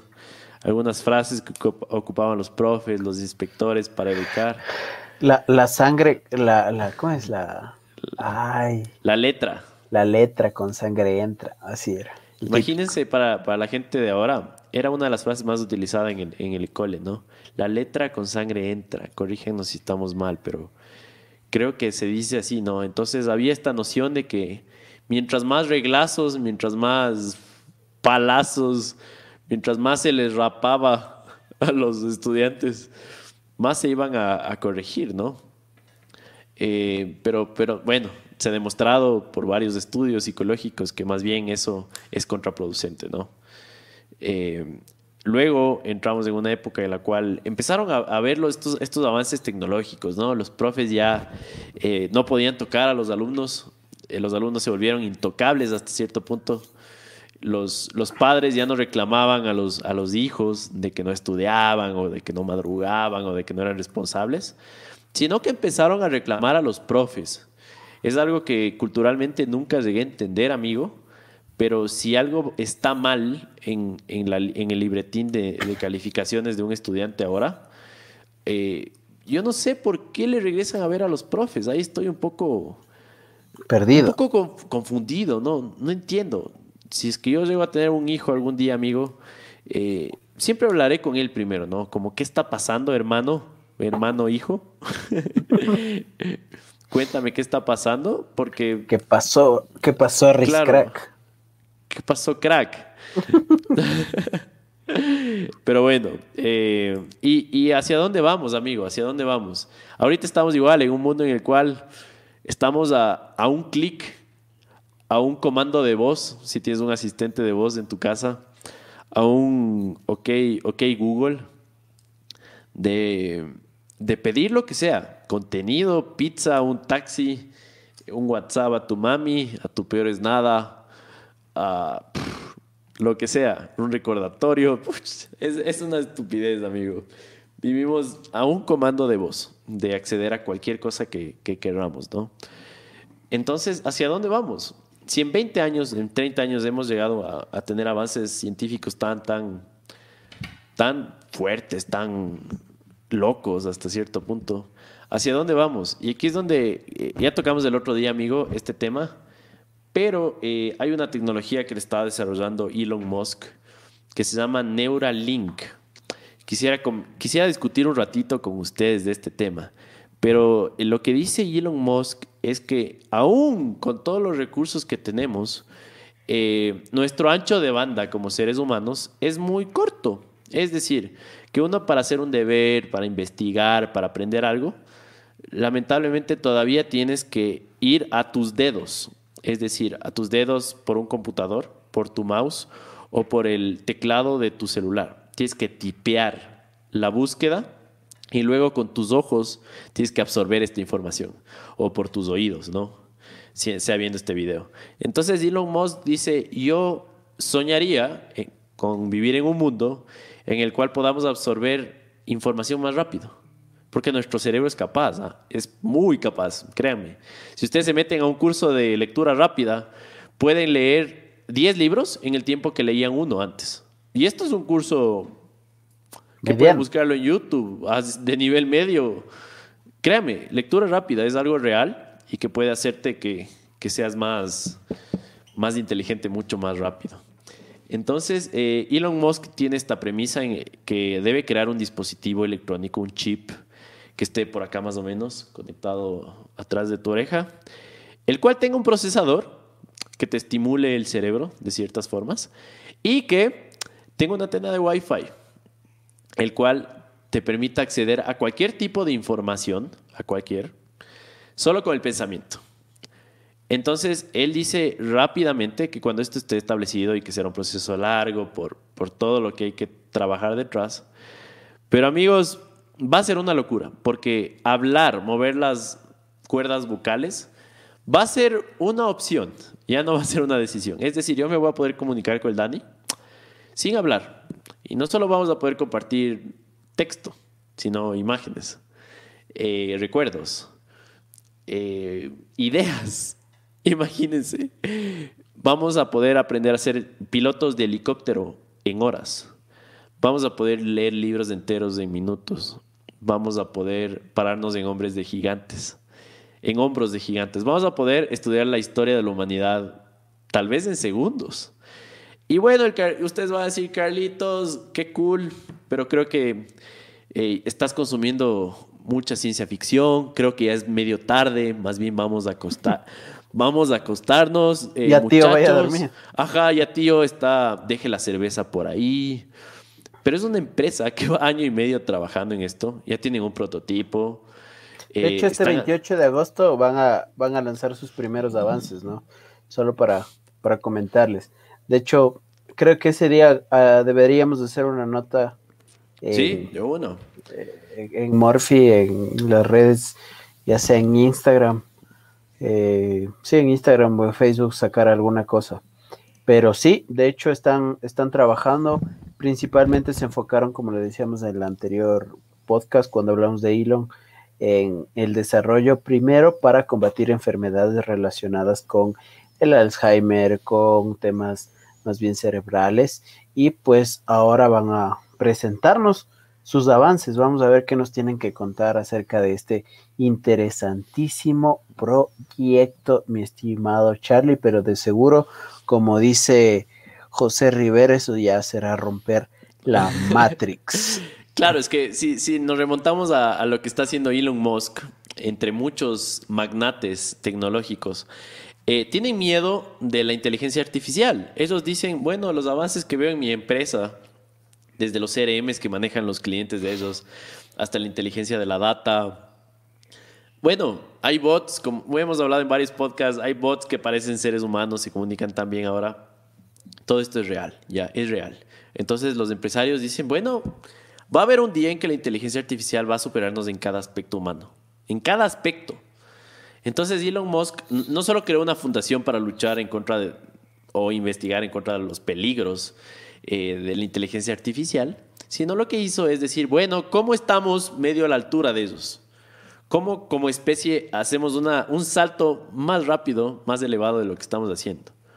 Todo lo que les estoy contando, ojo, no es algo que yo enteramente comparta al 100%.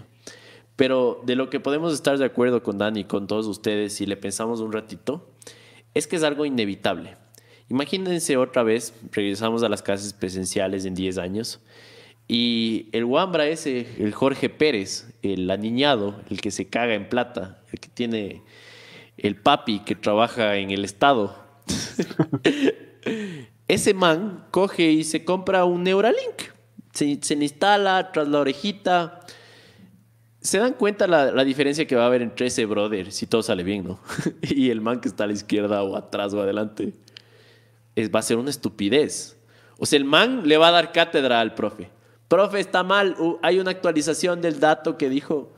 Oh, no, profe. Voy a eh, consultar un eh, ratito. Ajá, esa batalla pasó, ya hubieron huesos que se encontraron hace dos días. Está desactualizado. Profe, profe, váyase a la casa. No. Entonces el profe va a sentirse tan mal que le va a tocar. Y no, hablemos del nivel cultural, de, ah, temas económicos, porque las empresas se van a poner. Las experiencias para hacerlas más fascinantes. Bueno, todo, todo va a cambiar si es que uno, dos, tres personas los empiezan a tener. va a ser como descubrir la cura del cáncer, ¿ya? Básicamente como eso. Yo quiero la cura, ¿Tú por qué no quieres? Porque no tengo plata. Literalmente va a ser un tema de tienes plata o no. Obviamente, cuando llegue la opción que sea segura y que nos certifique y todo. Ustedes van a decirme muchas cosas como, oye Carlitos, pero un procesador tras tu oreja, ¿qué pasa si te hackean, por ejemplo? Te pueden controlar, te pueden apagar, pueden encriptar tu cerebro. Tantas cosas que se nos vienen a la mente, ¿no? Es, es fascinante. Pero eh, y las, la, la, noción que tiene Elon Musk no solo va hacia el, hacia el lado de estar conectados como una computadora y alimentarnos de inteligencia artificial, no, no, no solo eso, sino que él dice que con este aparato vamos a poder estimular partes del cerebro que fueron desconectadas por enfermedades como Alzheimer, por golpes eh, crónicos en el cuello, por tragedias que te hayan dejado deformado el cerebro. Todo este tipo de cosas eh, ha causado en millones de seres humanos eh, problemas en su vida. Realmente son personas discapacitadas que no pueden vivir una vida a plenitud, que no tienen bienestar en su vida. Entonces lo que él dice es que solo con el pensamiento tú vas a poder volver a reconectar tu cerebro. Imagínense. Entonces, una persona que no puede caminar va a poder volver a caminar gracias a Neuralink. Y, y aquí entramos en el debate que puede durar varios podcasts. Como les digo, todo lo malo que se viene es tan interesante, tan polémico como todo lo bueno que se viene. Lo único que les digo es que las personas que están conectados a este podcast tienen el contenido frente a ustedes. Aquí Carlitos y Dani lo que hace es informarles sobre lo que se viene para que comenten con su familia, para que lean un poco más, para que vean que es real, que está a la vuelta de la esquina. Eh, este, este brother de Lilon piensa mandar a Marte a una colonia ya el próximo año porque sabe que estamos muy cerca de autodestruirnos y quiere que la vida se conserve, sea en la Tierra, sea en Marte, sea en donde sea. Y bueno, ¿por, qué nos desviamos?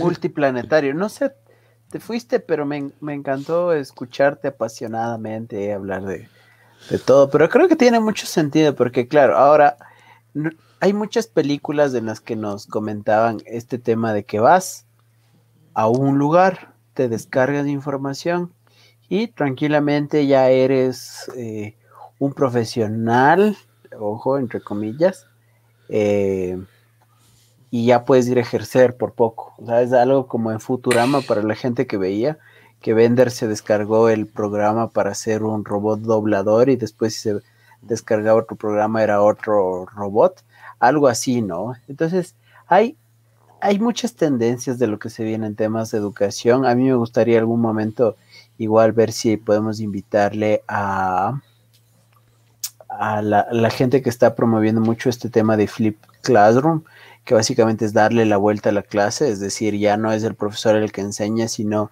netamente son los alumnos los que investigan y en base a un plenario pues llevan todas sus eh, conclusiones a la clase y las debaten, porque eso creo que es, es una mega tendencia en temas de educación, lo que se está llevando. Ahora mismo en Quito, en Guayaquil, en Manta, en Riobamba, se está probando un, un modelo de educación que básicamente está muy relacionado a esto de Flip Classroom, que lo que hace es hacer trabajo en grupo primero y respetar las inteligencias de cada uno de los niños o jóvenes. Y lo que hace es configurarle y les va como complementando, porque tú sabes que en la vida no es que trabajamos solo nosotros, sino más bien trabajamos en equipo. Entonces me parece súper interesante también, o sea, el darle a la gente esta eh, idea de que no puedes llegar a ningún lado solo, sino más bien vas a llegar muy lejos si estás en equipo. Entonces eso también me parece súper interesante en cuanto al futuro en educación. También ya lo hablamos en una, en una edición de un podcast pasado acerca de los trabajos que podrían llegar a desaparecer precisamente por este tema, que es también súper importante para que eh, podamos eh, entendernos de qué va lo que viene. Claro, ah. y, por ahí para darles igual otra perspectiva sobre qué tan mal están haciendo el tema de la, educación la mayoría de escuelas, colegios y universidades. Eh, por ahí hay una cosa que siempre estudiamos con Dani que se llaman infoproductos. Son estas escuelas, Creana, eh, Doméstica, Platzi, eh, masterclass. Bueno, de ley les ha llegado publicidad de alguna, porque aparte de ser buenos enseñando, son unos cracks en, anuncios. Ajá, son muy buenos, ya. De ley les ha llegado. Que aprende a hacer una habilidad que ni siquiera sabías que la gente vive de eso. ¿Quieres eso? Ya, paga 5 dólares y lo puedes hacer. La otra vez me llegó algo como cemento, o sea, para hacer tus cosas de cemento en Creana fue lo más loco que había visto en la vida. No, y el nivel de especialización, amigo. Tú puedes aprender a volverte un experto en fotografía de Instagram, por ejemplo. ¿Cachas? Fotografía de Instagram. Porque no es lo mismo que fotografía de Facebook o de Twitter. Es otro tipo, es otra ciencia, hermano. Pilas. Ayer, ayer justo estaba hablando con, con un amigo y su hermano se estaba especializando precisamente en fotografía de calle con celular. Yo me quedé así como que ya, o sea, Entonces, ese nivel de especialización ya, lo caso.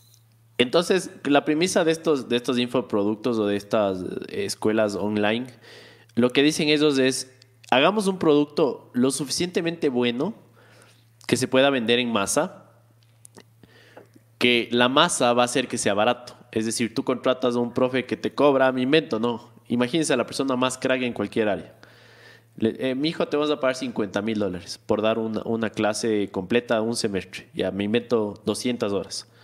Y el man se queda como, bueno, ¿qué es lo que hacen ellos? Sacan y la venden en 200 mil dólares. ¿Por qué? Porque vendieron a 200 mil personas en un dólar. ¿Ya? Entonces, ellos tienen claro que la experiencia, los conocimientos de esta persona deben sacarlo de la mejor manera. Entonces contratan al videógrafo, contratan al experto en aplicaciones, contratan al experto en, ads, contratan a un montón de expertos para crear que, este curso que te cuesta un dólar realmente trascienda en la vida de las personas y te haga aprender algo a un nivel que en una universidad pagando una maestría o pagando una carrera completa de meses y meses no lo puedes lograr. Porque en una pandemia tienes a un man que puede ser un jeque, puede ser el gurú, de sea lo que sea, pero esta persona no conoce las herramientas tecnológicas y no puedes llegar a sus alumnos. Entonces, quiero que vean esta, esta disonancia entre lo que ha estado haciendo la gente ya durante años, la gente que sabe, necesita ocupar el Internet, como decía el hace un rato, la Universidad de Loja, eh, que ojo, no es la mejor universidad del mundo, pero siempre ha sido una universidad principalmente no presencial. Entonces, de alguna forma, en una época como la que estamos ahorita, tienen una, ventaja increíble. Entonces, eh, les, suelto ese dato, pero hay cursos de doméstica, de... Justo estaba analizando el tema de Platzi, Dani, para darle un montón de valor al tema de Morphy, desde la parte estratégica, comercial, de marketing. Y, hay cursos desde 5 o 10 dólares. Es más, ellos tienen hasta tema de suscripciones a veces. Tú pagas un fee de 20 dólares mensuales y puedes estudiar lo que te alcance el tiempo. Literalmente puedes meterte a 5, 10, 20 cursos pagando 20 meses. Entonces, imagínense comparar esto con lo que está haciendo una universidad o un colegio. Uno dice, bueno, ¿necesito el título? ¿Realmente lo necesito? Porque en este, estoy viviendo en un mundo en el cual eh, cuando llego a la casa de otro ser humano, no me están pidiendo el título. Me están pidiendo que haga bien las cosas, que las haga rápido, que las haga de forma profesional. No el título. Entonces, hay, hay, hay algo que, que no, no, no, no sé, no, no conecta. No cuadra por ahí. No está, no está engranando ahí las expectativas de los estudiantes con, con la oferta académica. Sí, de hecho, de hecho te comento que nosotros cuando analizábamos esto en la universidad, eh, yo había presentado un informe en el cual decía que algunas, algunos de los cursos o cosas que sacábamos no, no, no tenían razón de ser, porque en internet lo encontrabas a 10 veces más barato. O sea, te hablo de un curso que costaba 20 dólares en internet y nosotros íbamos a ofrecer como en 2 mil dólares por ahí. Entonces, e, el futuro es ahora. O sea, si te quieres preparar, puedes prepararte tranquilamente gratis en YouTube, gratis. Hay gente que sacó hay un tipo que se graduó del MIT solo con videos de YouTube, por ejemplo. Entonces pueden googlearlo si quieren y les va a dar él en su canal todos los videos que él siguió para graduarse en el MIT con videos de YouTube. Entonces es algo sorprendente. Pero claro, lo que tú dices en el tema de Platzi, eh, Platzi en eso me encanta porque son súper transparentes con todo lo que hacen y te dicen, esto es lo que les pagamos a los profes, esto es lo que hacemos, esto es lo que te damos. Es una locura. Imagínense, ustedes abren la página de Platzi eh, y lo primero que ven es 70% de nuestros graduados están ganando el doble que antes de entrar a Platzi. Y te muestran estadísticas de datos que recopilaron, de entrevistas que hicieron a sus alumnos. Sí, en verdad, seguí un curso de Platzi y ahora estoy ganando el doble. Porque estoy haciendo algo en la empresa que, que ya trabajaba o que me contrataron que nadie más sabía hacer. Y me metí un curso de Platzi hace seis meses y le estoy rompiendo. Entonces, de hecho, es el tema que tú dices, ¿no? O sea, un título a nosotros nos puede decir, sí, tú sabes de esto, pero en efecto la experiencia que tú puedes lograr con tema de estos de Platzi, pues, o, no solo Platzi, sino Creana, Doméstica, algunos más, ¿no? Ya depende de gustos también. Pero sí, yo creo que la mega tendencia va para allá a formarnos cada vez más, en especializarnos acerca de un tema. Especializarnos. Y sobre todo ser tan como eh, buenos en lo que hacemos y en ese nicho. Entonces, eso creo que se viene. Y ojo, hay dos caminos, ¿no, amigo? Puedes A, enojarte y decirte que irrespetuosos, yo doy clases 30 años, deberían hablar con propiedad, ustedes no saben lo que es la educación.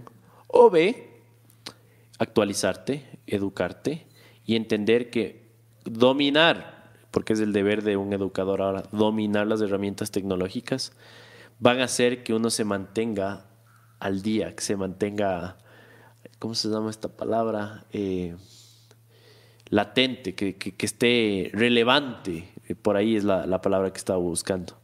Es súper importante esto.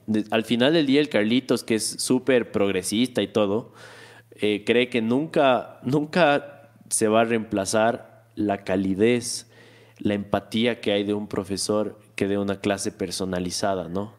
Nunca va a haber algo que reemplace esto, pero de alguna forma eh, sí hay que compensar muchísimo con el conocimiento tecnológico que tanto está faltando a los profes del día de hoy. Creo que estamos fracasando como sociedad en ese aspecto. Y, estos silencios incómodos dentro de clase lo demuestran, ¿no? Yo, en lo personal, he sido alguien que desde chiquito participaba mucho en clase, pero también he sido súper sincero en las clases en las que, cuales no me ha interesado nada y he estado súper callado porque lo que estaba dando el profe no me interesaba en forma presencial, no se diga en una forma virtual, en la cual te puedes ir a, al yo que sé, al balcón de tu casa mientras la clase está en tu cuarto o en tu escritorio. Y pregunta el, el profe, todos están, los otros tienen minimizado el Fortnite, los otros están cagándose de risa en el WhatsApp, por ahí a alguien se le prende el micrófono y dice alguna babosada, alguna mala palabra. ¿De quién es la culpa? Dime, ¿de los alumnos por ser unos irrespetuosos? ¿O del profe por no liderar debido a su falta de conocimiento de estas herramientas? ¿De quién es la culpa? Porque el respeto, como les digo y como les dije hace un rato, se lo gana, no se lo exige.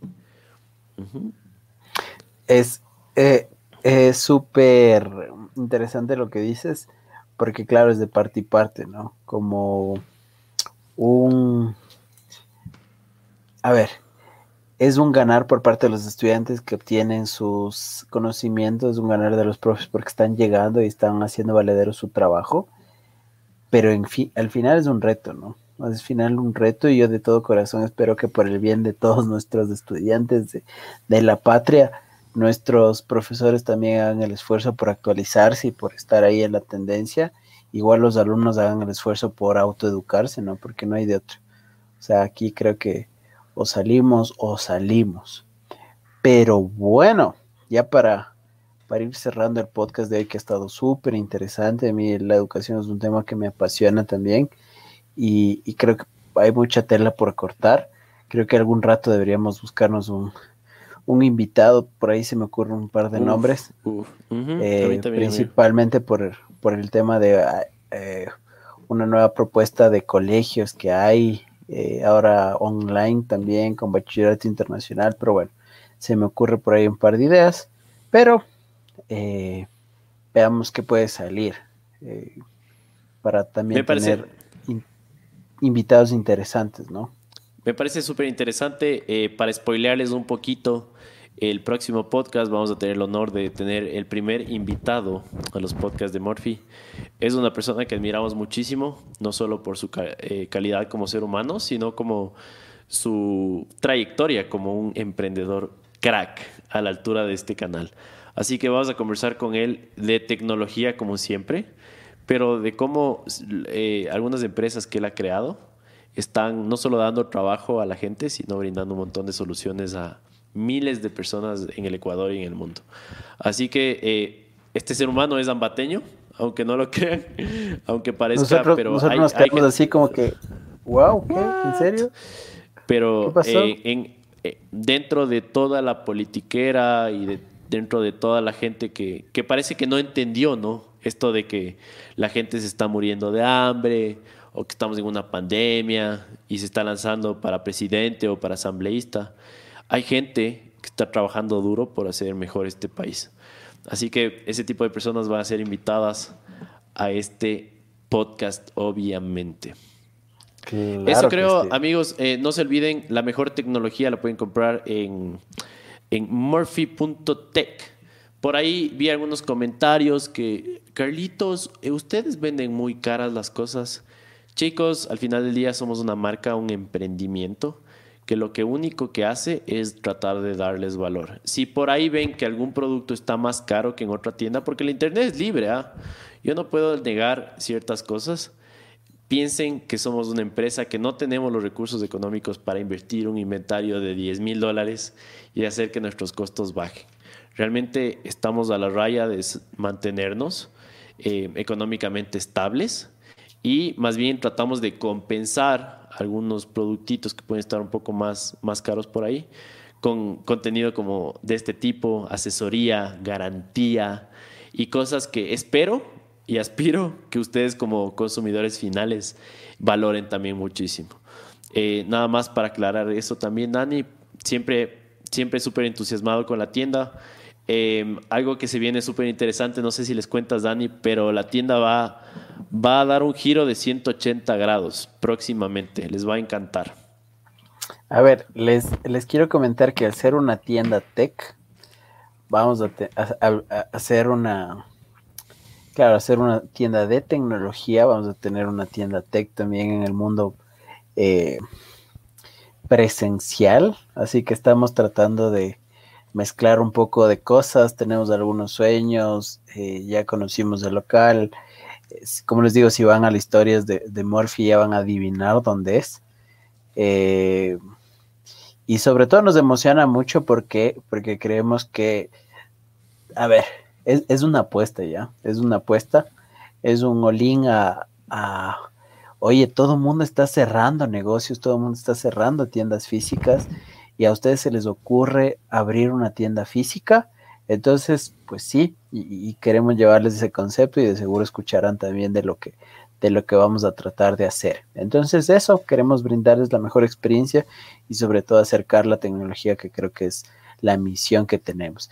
Se nos viene, les cuento que también estoy en Quito porque estamos coordinando algunas importaciones que, que nos llegan esta semana, así que vamos a tener nuevos productos.